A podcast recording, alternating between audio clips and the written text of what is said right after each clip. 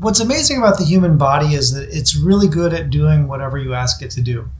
so if you ask the human body to eat a lot of garbage food, not move very much, Right. be relatively inactive, it will get really good at doing that. If you ask the human body to uh, to to move frequently, to move with intention, to eat well, to be uh, conscientious of, of, of, of its its place in space, it gets very good at doing that. This episode of the Ben and Bikes podcast is brought to you by Dr. Squatch Natural Soap for Men. Let's face it, chaps, after a long day in the saddle, we stink. Now you can upgrade your shower game with Dr. Squatch Natural Soap. You want to smell like the forest? There's pine tar. You want to smell like the sea? There's nautical sage. And if you want to smell like you just got off a boat in the Caribbean, there's bay rum. Visit drsquatch.com. That's drsquatch dot com for more detail. And now to this week's episode of Ben and Bikes.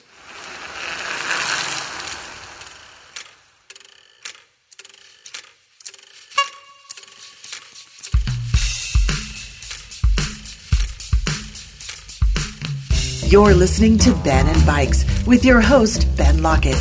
This podcast is about bikes, but more about the people who ride them and their stories, and less about frame size, shock technology, or even the Tour de France.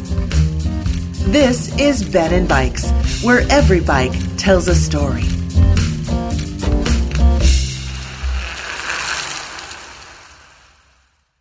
I'm going to be taking a month off from producing the Ben and Bikes podcast now that Colorado's High School Cycling League is off to a great start and I have to take care of that thing called a day job. During that time, I'm going to be replaying two of my favorite episodes. Today, an interview with New York chef, author, and cyclist Mr. Seamus Mullen, where we talk about his diagnosis of early onset rheumatoid arthritis and how he beat this with lifestyle change, diet, and exercise. I look forward to producing a new episode in October, but during this time, I hope you have a great ride. This episode of the Ben and Bikes podcast is coming to you from the Bronx, and today's guest, Seamus Mullen, is an award winning New York chef, author, and a leading authority on health and wellness, and a cyclist, but more on that later. Seamus trained in Spain, and as they say, one thing led to another, and he now operates two Spanish influenced restaurants. Tertulia, English translation social gathering, and a tapas bar called El Colmado, uh, English translation the grocery store. He is the author of Hero Food and Real Food Heals, the latter being described as a 125 paleo inspired delicious recipes to revitalize your health every day. But there's a lot more to Seamus' story than that. Seamus and I met at a People for Bikes fundraising event at last year's Interbike trade show in Las Vegas. You might be interested in listening to an interview with Jenn Dice from People for Bikes on episode 23. You can find this episode by visiting benandbikes.com. So, what's the connection between a world class New York chef and the Ben and Bikes podcast? In 2007, Seamus Mullen was diagnosed with early onset rheumatoid arthritis. Some years after this diagnosis, Seamus found himself being described by an integrative doctor as a hot mess. Despite being at the top of the New York food chain, he was profoundly unwell, about 50 pounds overweight, in constant pain, and taking some serious meds. He'd been in this situation for about 10 years. As a result of, of a myopically planned diet, significant lifestyle changes, and reconnecting with his love of riding bikes, Seamus's path back to good health began. This despite almost dying twice. Uh, he says, As I got farther and farther away from the light, I regained consciousness. That's what it took for me to completely change my life, my diet, my fitness. Shit happens, and you can either get in the way of your body or you can get out of the way. I knew something had to change, or the next time I wouldn't survive. So, with all that being said, Seamus Mullen, welcome to the Ben and Bikes podcast. Thank you. Thanks for having me. Uh, not at all. Um, how did you get out of the way of your body? Well, you know, it really started with me understanding what were some of the things that I was doing that um, that were impeding my health. what were the what were the obstacles that I was throwing up? And a lot of a lot of what I realized is that I was really making excuses. Uh, I was living in this constant state of, of, feeling like a victim, which I think is quite normal for people that deal with chronic illness. Um, I know it was for me. I, I definitely felt like I, I, I didn't understand why I should have to go through what I was going through. Yeah. Um, but in doing that, there was a certain amount of alleviation of responsibility too, because I was seeing myself as a victim. I wasn't really responsible for the situation I was in, mm-hmm. uh, and it took a lot of work and a lot of um, a lot of kind of introspective work as well to really understand that while I wasn't the only responsible party in my ill health, there was a lot that I was doing that wasn't making me better. Um, and I, I, remember reading an interview with uh, with a woman who who had cancer, and she went to her doctor and said, you know, I, have been eating a Snickers bar every day for the rest of you know for, for my whole life. Right. Is this what gave me cancer? Uh-huh.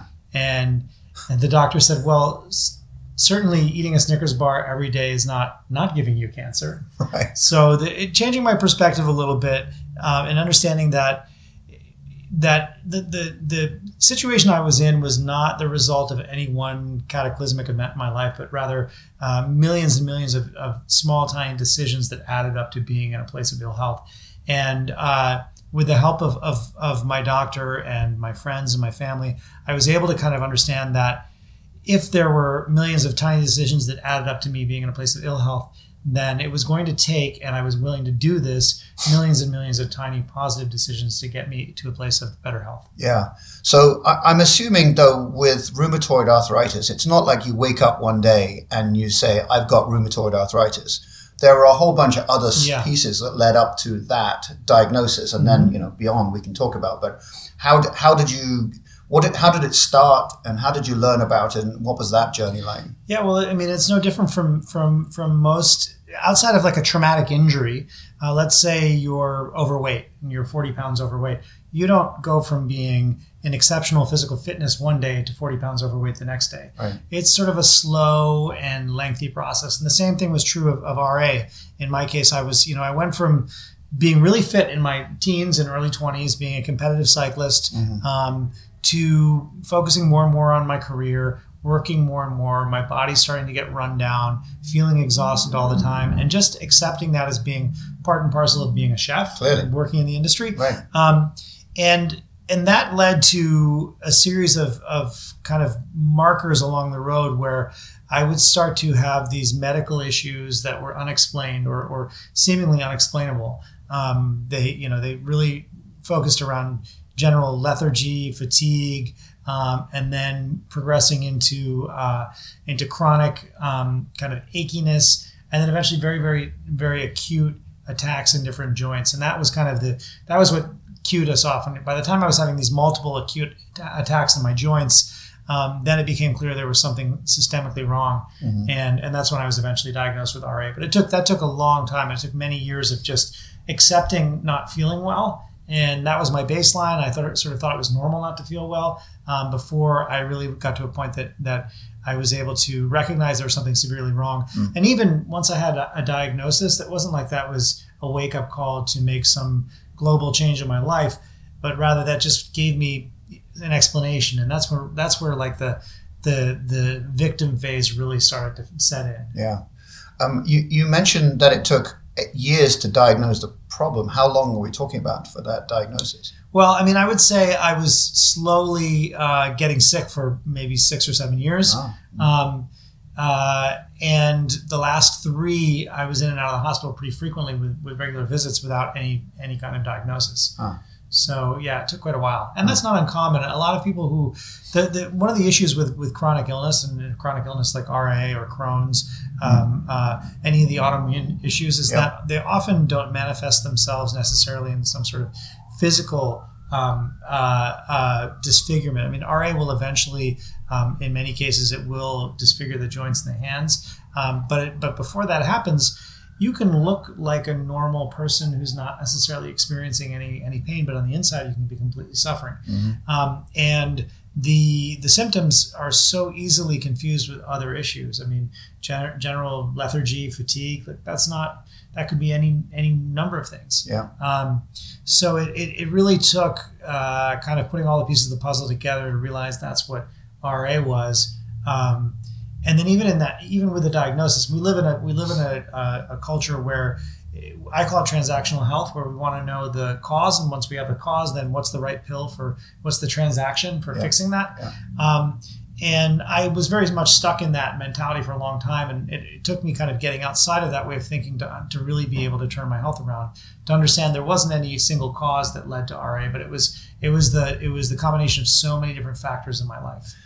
Um, I was going to ask you this question later on, but this, this might be uh, a, a good uh, point to ask it, which is, you know, uh, living in this country, I'm from the UK originally, mm-hmm. but living in this country, and I'm not saying the UK is any different than this, right? Yeah. Um, is the fact, you know, that, you know, the, the food you ate, the, the lack of exercise, your weight, were were very much at the heart of what makes this country one of the most unfit and sick in the world. Mm-hmm do you see yourself as some sort of uh, not so, as a crusader in terms of trying to change this situation in whatever small way that you can? Because the two are very the, the, the sickness and the diet and the lack of health are clearly connected.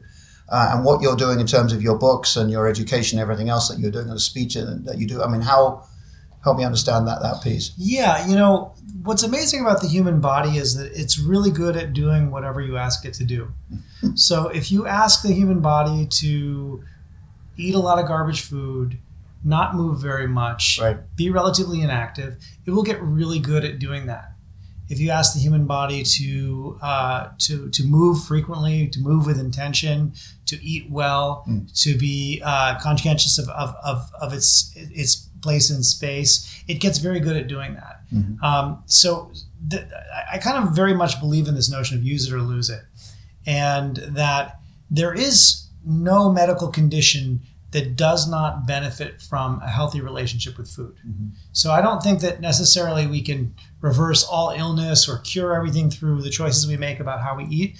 But I do believe that it's a zero risk approach to improving general health across the board mm-hmm. and improving the body's ability to process whatever challenge may be coming our way. Right. Um, so to, to that end, I mean, I know that when I was really, really ill, it really took it took a lot of hard work on my behalf to be able to to overcome my situation. But more importantly, it took the support of so many people, and many of those people I didn't even know. Mm-hmm. They were people that were simply inspirational to me, people that I had seen go through similar struggles. I had read about them, I had read interviews, I'd read their books. Um, people like Dr. Terry Wahls, she's an amazing, amazing woman who uh, is one of the one of the, great examples of overcoming a disease like MS mm-hmm. through um, a protocol she's developed called the Wahls Protocol. She was hugely inspirational to me. Um, so many people that I've I met along the way that had been through through very very similar struggles to what I was going through, and had been disillusioned by the conventional medical community um, and had found a path that that really was able to to work for them. Mm-hmm. So that you know that helped me, and in a sense, I feel a responsibility as well to to do anything that I can. And oftentimes, I think the best the best thing that I can do, I, I, even more important than any advice that I could give anyone or or um, or any kind of support I might be able to give anyone is just the hope that regardless of what your your your health situation is, there's always something that you can do about it. Mm-hmm. There's always something you can do to improve it. And that's very empowering because in in so many ways in this country we get very I mean and I think this is very very particular particular to this country. We mm-hmm. we have this sense that we are um, at the mercy of the medical community and I think a lot of that is very much based on our tradition of allopathic medicine. Uh, I read a, an interesting uh, piece in the New York Times recently by a woman who, an American woman who uh, is living in Germany and had a hysterectomy. And she had requested multiple times to have um, uh, painkillers, to have to take anti um, anti-inflammatories, all of these things. And her doctors were very, very hesitant to prescribe anything. And they said, no, I want you to go home and rest. Mm. Not rather than go home and don't do anything, go home and rest, actively rest. Right. And um, her her surgeon said it's important that you be with the pain and you experience this because that's part of the healing process. Mm-hmm. And I think that we have uh, in, in, in the United States we have a culture in which we we don't really like to be uncomfortable. We want to be able to change our environment at any moment so that we don't experience discomfort. And part of doing that is that we uh, we tend to we have a tendency one to overprescribe, and then overprescribing um, that leads to many many other medical issues. Um, and we, we, become very disconnected from our health. We have yeah. sort of this anesthetized kind of dull relationship with our health. I remember my grandmother, who was from the UK as mm-hmm. well. Oh. Uh, she used to always say to me, when you know, as a kid, I'd say, "Oh, I called her Mutti. Mutti, I have, I have, a headache. I need an aspirin." And she would say, "Well, have you drunk? How much water have you drunk today?" Absolutely right. That, that was her. That was always her answer. And she said, "Well, don't complain to me until you've drunk enough water."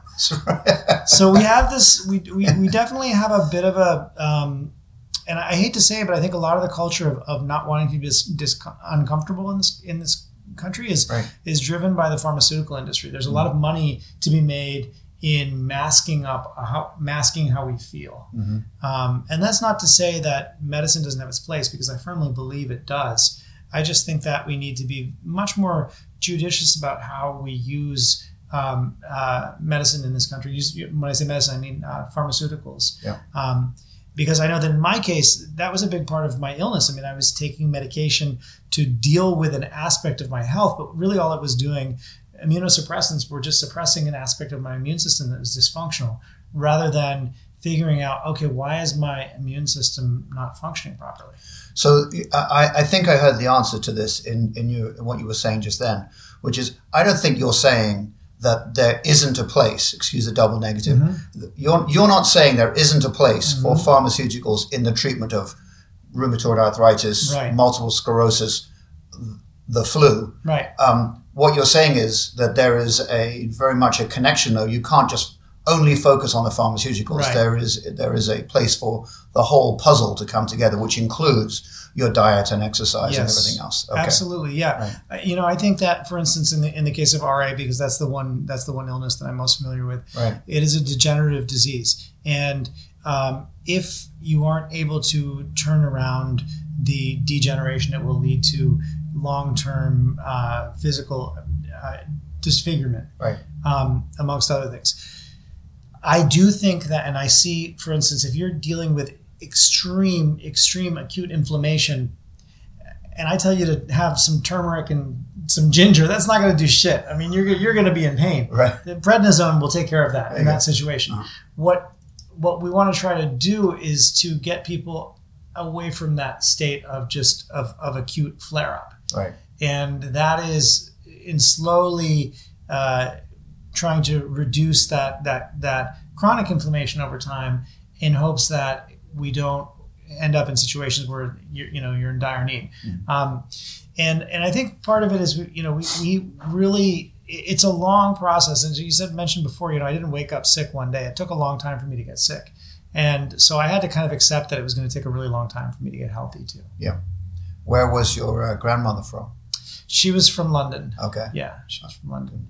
So does that mean you support a, a decent uh, London football club? Oh, I don't. You know, I, I should I should be more. Of, I mean, I'm not a huge. I don't follow. Um, uh, I don't follow British soccer nearly as much as I should. Just don't say Chelsea. no, I didn't say Chelsea. I mean, I think if I were to say anything, I would say Man U. But that's go. yeah.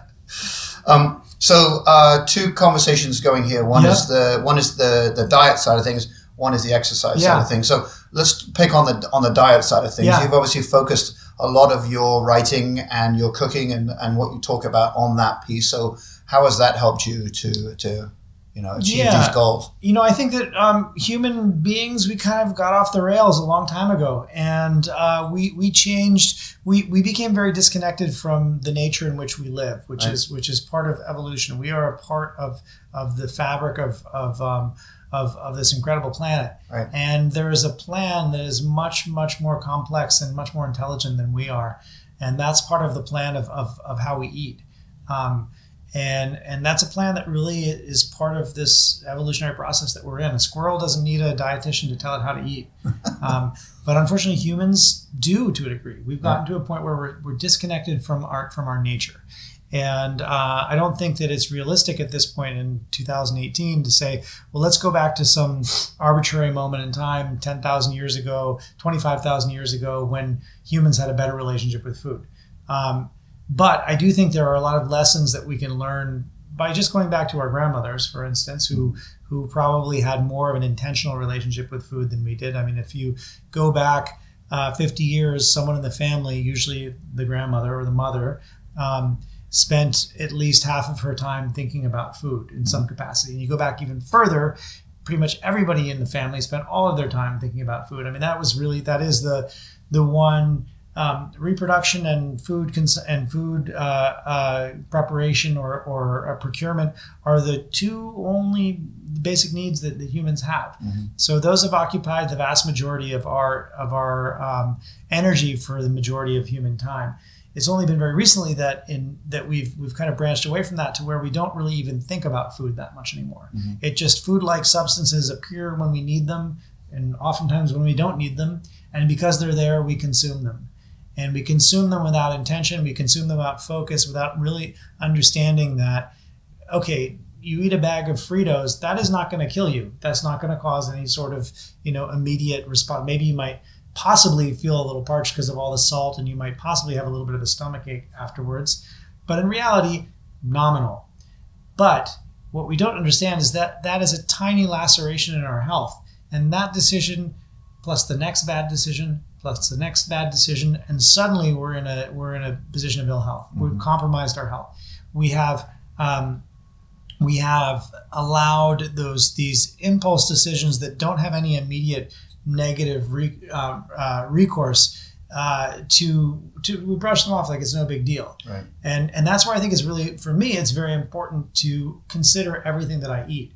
To the best of my ability, I like to consider where it comes from. Mm-hmm. I like to consider um, how it was produced, um, and I certainly consider what it means within my body because everything we eat becomes who we are. So if you put garbage in, you're going to get garbage out. I'm sure you've heard that before, but yep. it's it's a very true statement that, and, and even more than you are what you eat, I believe you are what you eat ate, meaning that. Uh, it's not just the quality of the ingredients that you're consuming, but it's how those those ingredients were were raised. Mm-hmm. Um, so you know, I, th- I think that uh, for me, we got very. I, I, believe we got very off the rails when we started to switch to a, a very heavy carbohydrate based diet, um, and uh, and you know, we used to. If you think about it from an evolutionary standpoint, we ate when food was plentiful and we fasted when it wasn't. Right. And uh, in many ways, our body really is well adapted to that. We have a system in which we can go if, if we don't eat a lot of carbohydrates and we don't eat sugar um, we have a system that can really allow us to tap into the calories that we carry on our body and to dip into ketosis and to be able to utilize those calories and then swing out of it when there's when there's uh, when there's more readily available calories to access. Mm-hmm. Um, but we are in a position now where we're constantly um, preparing and fattening up for a winter that's never really going to come. Mm-hmm. Not if Jon Snow has anything no, to do with it. Winter's coming. yeah, yeah, that's right. That's right. no, we have a maybe the ill health of the White Walkers that are coming for us. Mm. That's right. Exactly. I'm taking a break from the Ben and Bikes podcast to tell you more about Dr. Squatch Natural Soap for Men. Made with natural ingredients from the earth like oils, plants, goat's milk, Greek yogurt, and oatmeal. Turn your post ride shower game up to 11 and get ready to get out of the shower feeling alive. Ship straight to your door, 100% satisfaction guaranteed. And if you sign up for monthly automatic soap delivery, you'll get free shipping on all orders. Visit drsquatch.com, that's D R S Q U A T C H.com for more details. And now back to this week's podcast. Um, I, am sure this is um, much uh, better defined uh, by scientists, um, but I am a firm believer that you know we all grew up uh, in in Africa, um, chasing wildebeest ac- across mm-hmm. the plains and, and fighting lions and everything else. Mm-hmm. So there's a piece of our brain uh, which is still there, which requires that amount of excitement. Mm-hmm. And I think if you look at certain conditions like depression, for example, it's literally because we're not exercising that yeah. small piece of our brain anymore. So that takes us onto the onto the cycling part, yeah. which for me replaces the gazelle and mm-hmm. the lion uh, in terms of excitement, in terms of exercise, in terms of you know adrenaline mm-hmm. rushes, for want of a better word. So uh, help us understand your connection with bicycles and and working out, and how that also connected yeah. back into your strategy. My connection with bicycles is lifelong. Um, you know, I, I my first moment of freedom was was riding a bicycle. Mm-hmm. The first moment of independence is riding a bicycle. There's something incredibly empowering about riding a bicycle. But you're totally right. There's the exhilaration. There's all of the the hormonal changes that go that happen in your body when you exert energy. Right. Um, and whether that means you're running from something or running at something, they're they're perhaps they're slightly different hormones, but they're but they're equally stimulating.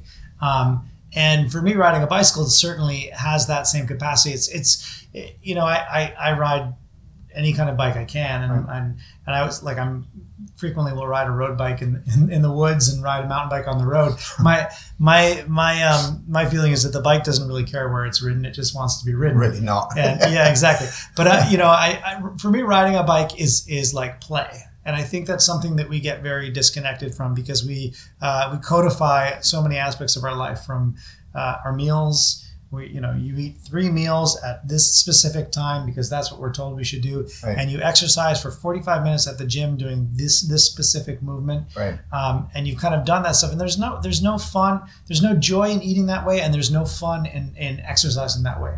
Um, and it's not to say that that's not good at times but for me, riding a bike is really about it's it transports me to being a kid. Mm. Um, there there's an element uh, of, of, play that that I don't find elsewhere.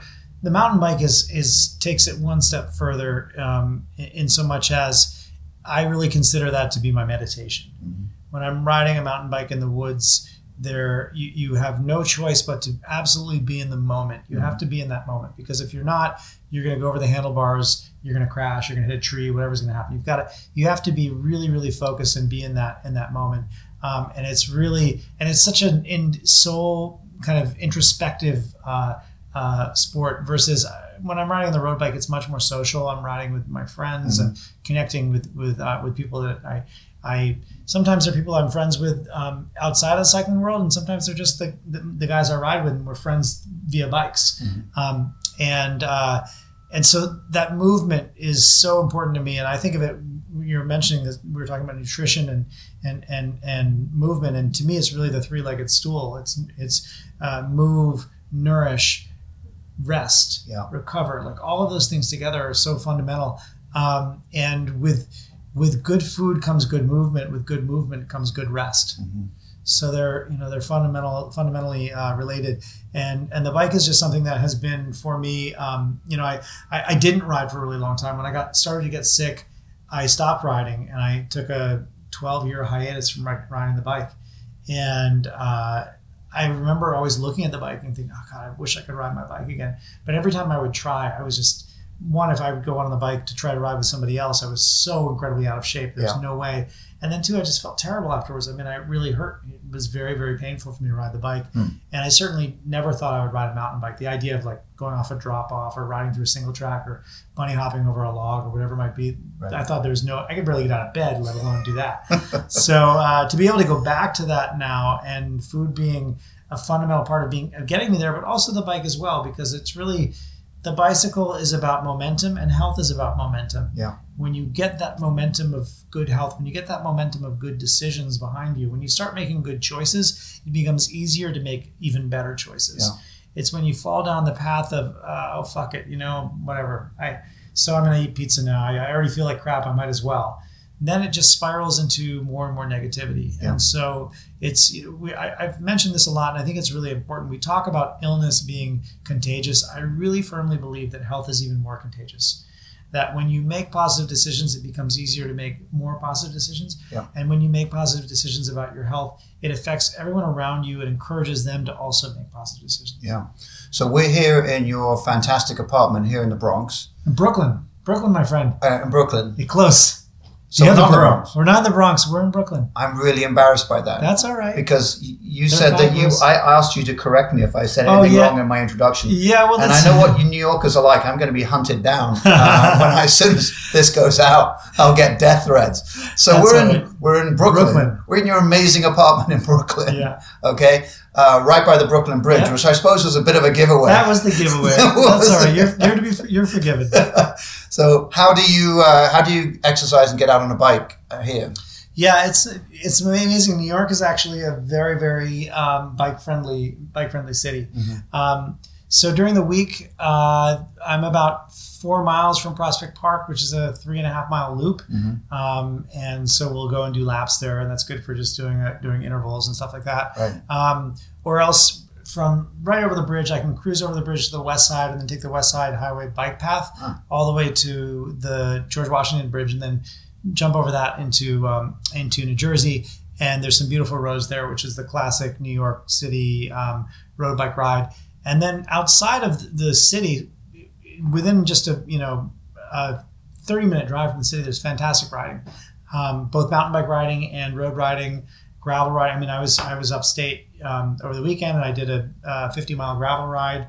Um, right out the door. I mean, it's very, you know, right there, beautiful roads, nice. plenty of climbing. So there's a lot of really good riding around here. And certainly from a mountain biking standpoint, it's some of the most challenging riding, technical riding you'll find anywhere. Hmm. Um, I, I, love when I ride in the East Coast with friends from out west because they're like, oh, there's no good riding here, and then we take them on on some of the stuff that we have in northern New Jersey and and right. even even just in Westchester County, and people are amazed by how challenging and technical it is. Ah.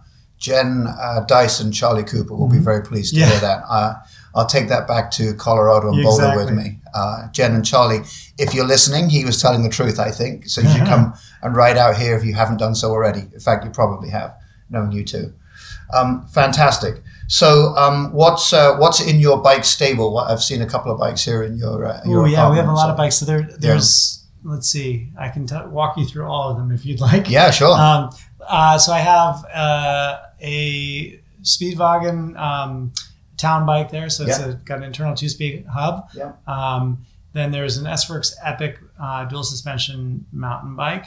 Um, I have an Allied uh, Alfa uh, road bike, and then I have an S-Works Crux cross bike hanging on the wall here, and then I have a um, an S-Works Tarmac, um, which is in the shop right now, and then upstate I've got an S-Works Stumpjumper and uh, Cannondale Scalpel and a uh, another um, Tarmac uh, Pro with disc brakes and I have a Mosaic titanium gravel bike that's on its way that should be here next week. Oh, very nice. So, and then I've got a few town bikes as well. So, one of my original podcasts was with uh, with the Velominati. I don't know uh-huh, if you've come sure, across sure, them. Course, okay, harden the fuck up, being yeah, rule number, yeah, whichever yeah. one it is. N, so, N minus one. N minus one, right? Yes. Or N plus one, isn't it? Or either, yeah, it depends whereby N is the number of bikes from which your partner would leave you, or the number of bikes you have plus one. There you go. Okay, so uh, that that all uh, all connect. So, um,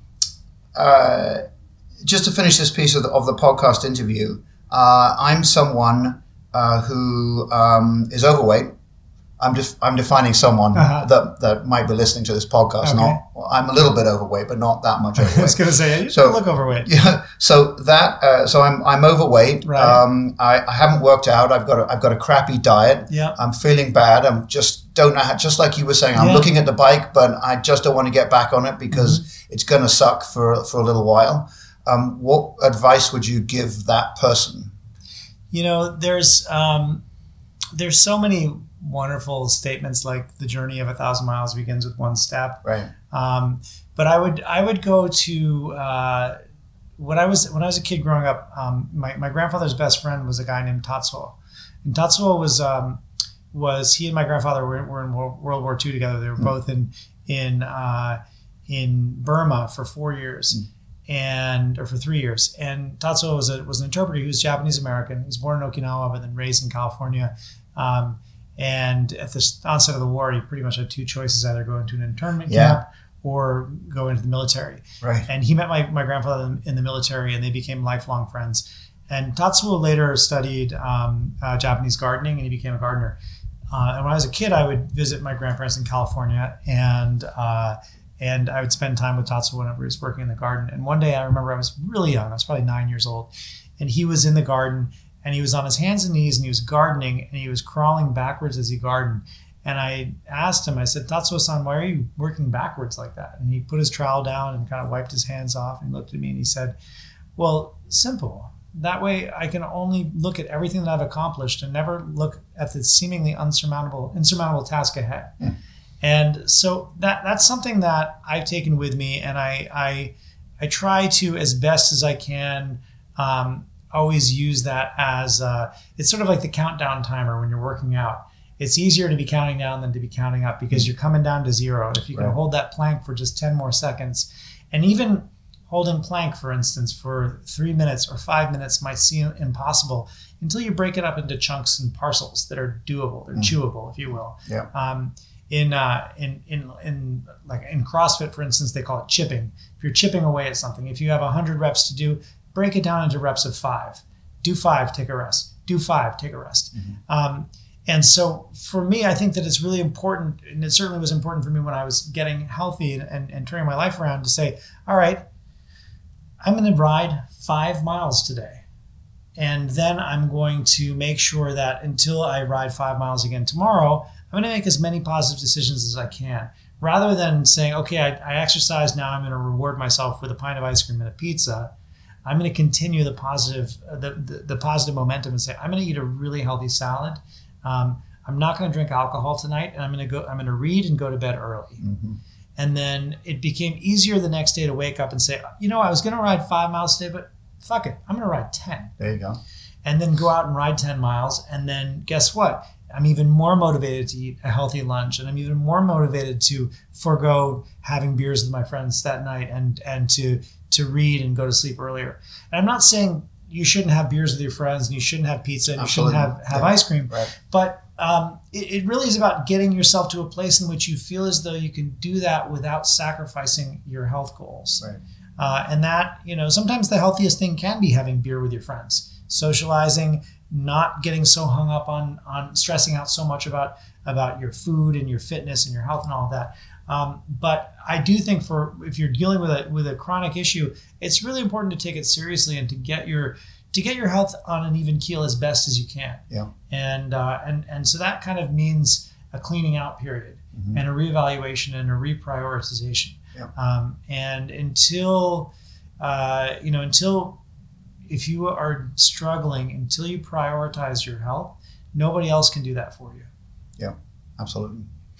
Excellent. Um, a, a, quick question on a future podcast is mm-hmm. uh, I saw that you have a Wahoo or CycleOps trainer yeah. in your uh, office there. Yeah. Uh, so uh, I believe you're a Zwift Zwifter. Yeah. yeah.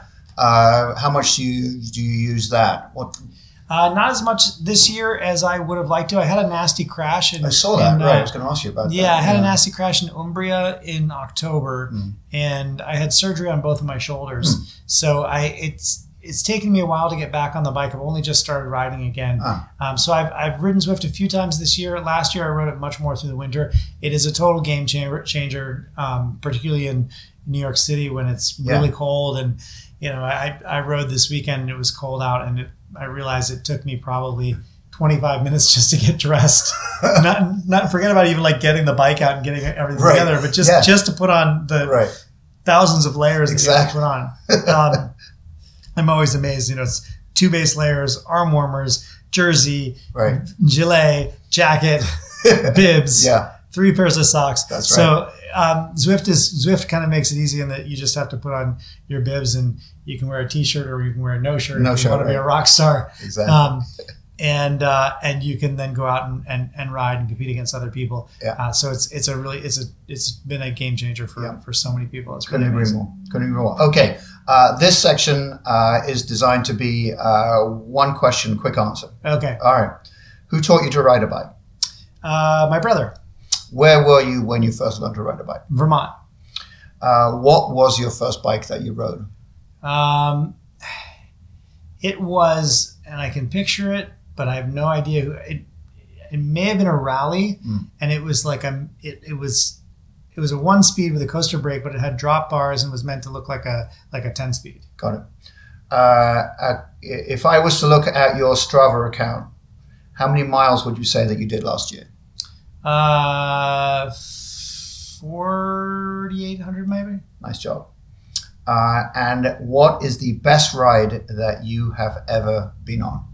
Oh man, I have to say it was uh, doing La Ruta de los Conquistadores in, in Costa Rica. Mm-hmm. I did it with um, with uh, my brother and my friend Jim, my friend Dirk, who's from Colorado, mm-hmm. Lucas User, who's from Colorado, um, and we we uh, we did the ride. It was a race across Costa Rica, and it was the it was um, a year after getting off of all my meds, mm. and uh, I was still overweight. Very it cool. was still very hard, but you know we did it. And these guys got me across the finish line. It it's was a brutal ride. Oh yeah, three days, yeah. twenty nine thousand feet of climbing, yeah. all off road. Yeah. What's Dirk's last name?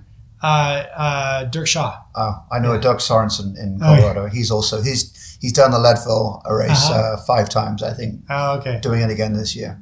Another future podcast that I have set yes, up exactly. talking to the Leadville guys. Um, well, fantastic. Uh, Seamus Mullen, thank you very much for your time today. Absolutely. Uh, for being a generous host here in uh, Brooklyn. Brooklyn, you got it right. It's close. it's another B borough. There you go. How far are the Bronx from here? Oh, they're a long ways away. Okay. Yeah. So we'll move on from that question. Uh, I really appreciate it. Um, and thanks for being on the Ben and Bikes podcast. Thanks for having me. All right. Good stuff.